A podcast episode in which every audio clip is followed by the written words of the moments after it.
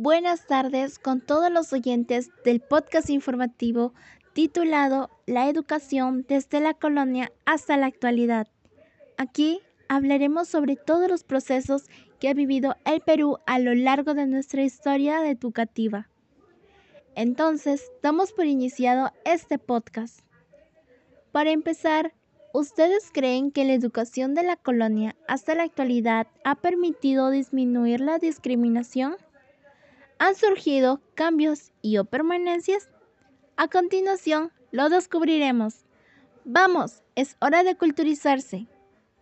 En la época colonial del Perú, en el siglo XVI, se formaron las primeras escuelas de gramática, las cuales eran conformadas por los españoles e indios de la nobleza, teniendo siempre un margen de superioridad en la educación del pueblo ya que no les permitía acceder a esto, limitando así sus aprendizajes, dejándolos en inferioridad y creando barreras sociales, las cuales originaban discriminación. En los primeros años de la educación se impartía la enseñanza a ambos géneros con profesores particulares. Después de un tiempo, al abrirse las primeras escuelas, se separó a los niños y niñas ya que la sociedad no le gustaba la idea de la coeducación, influyendo así la oposición de la Iglesia, esto por cuestiones de orden moral. Debido a esto, la sociedad colonial peruana en 1594 se vio obligada a crear escuelas solo para niñas, las cuales se limitaban a enseñarles tareas del hogar para la sociedad machista de aquel entonces.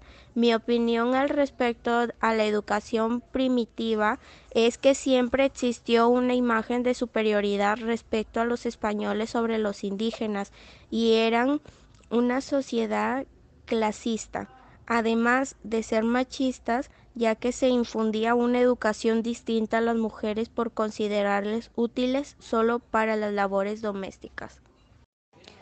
Además, observamos la discriminación por orígenes y los movimientos que originó esta problemática. En 1603 formó la Casa de Niños Expósitos, la cual albergaba a huérfanos españoles y a castas.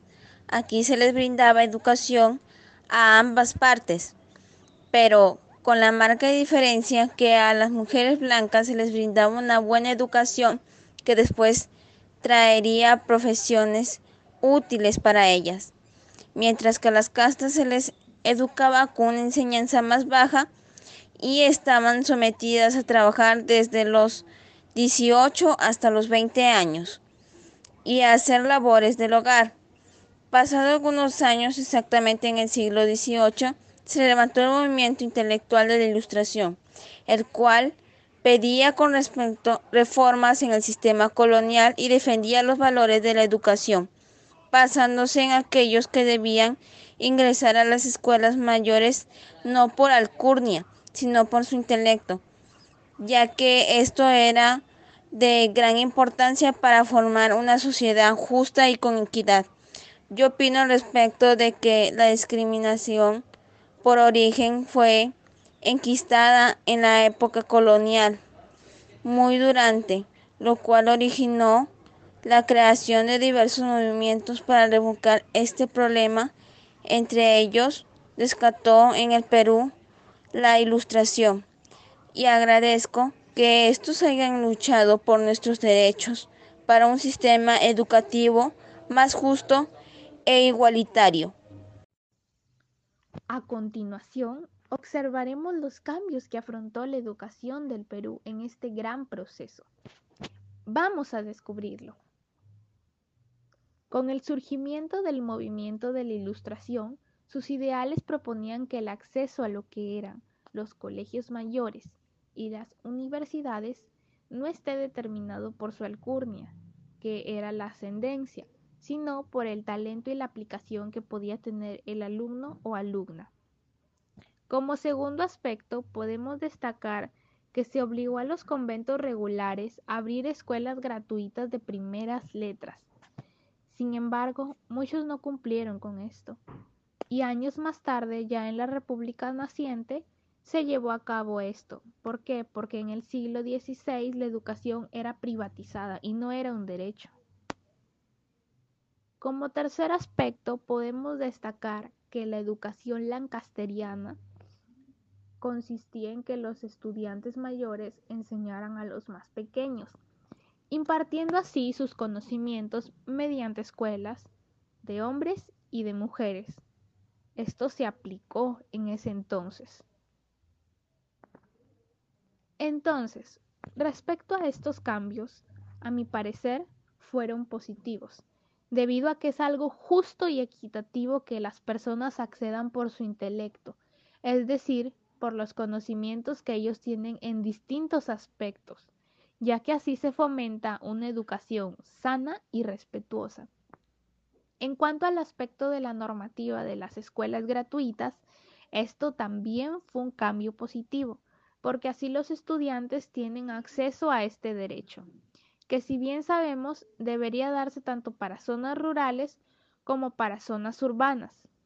Sin embargo, esta es una problemática que aún no tiene solución, porque la mayoría de zonas rurales tienen dificultad para acceder a la educación, ya sea por la falta de materiales educativos, ¿no? U otros aspectos que pueden destacar que deben ser subsanados rápidamente en las reformas educativas. Cabe recalcar que en el proceso de la educación también tuvo permanencia en diversos aspectos, como lo son la coeducación. Consistía en que la educación era infundida para los hombres y mujeres de igual manera, y esto ha permanecido hasta la actualidad, tanto en colegios públicos como privados. Además, permaneció la educación privada, por un aspecto para las personas que cuenten con más recursos económicos para una educación más avanzada. Y la educación pública y gratuita para las personas con menores recursos, pero que sus hijos tendrán la posibilidad de estudiar, sea la condición en la que se encuentren. Sin embargo, por las diferencias de estructura del Estado en las zonas rurales, muchas personas no cuentan con este derecho, vulnerando así siendo este un problema que el Estado debe subsanar. Por otro lado, se dice que a los españoles criollos se los mandaba estudiar a Europa debido a las mejores condiciones de educación que tenían. Respecto a todo lo mencionado, opino que me parece bien que existan dos tipos de educación, ya que esto nos permite tener libre albedrío para poder decidir por un futuro de los ciudadanos de nuestro país y la educación que podrán llevar. Y en cuanto a la coeducación, opino que es justo que se debe educar de igual manera a los hombres y a las mujeres sin perjuicio por género, ya que todos somos iguales, tenemos el mismo valor y merecemos el respeto ante la sociedad. En conclusión, los cambios que afrontó el Perú colonial sí ayudaron a disminuir la discriminación por género y por origen, pero no del todo, ya que antiguamente los indígenas y las castas vivían sometidas a un régimen de inferioridad en relación a los españoles. ¿Por qué? preguntarán. Porque estos tenían temor de que ellos progresen y sean superiores a ellos. Sin embargo, gracias a movimientos como la Ilustración y otros acontecimientos, esto cambió. Actualmente se vive en un país donde existe educación gratuita para todos los ciudadanos sin ninguna forma de distinción según la Constitución y las leyes que lo respaldan. Lamentablemente, aún existen personas carentes de moral que dañan la autoestima de las personas con comentarios despectivos sobre su persona u origen. Esto ocasiona como resultado que muchas personas no vayan a las escuelas por temor a ser discriminados, convirtiéndolos así en personas sumisas y pasivas.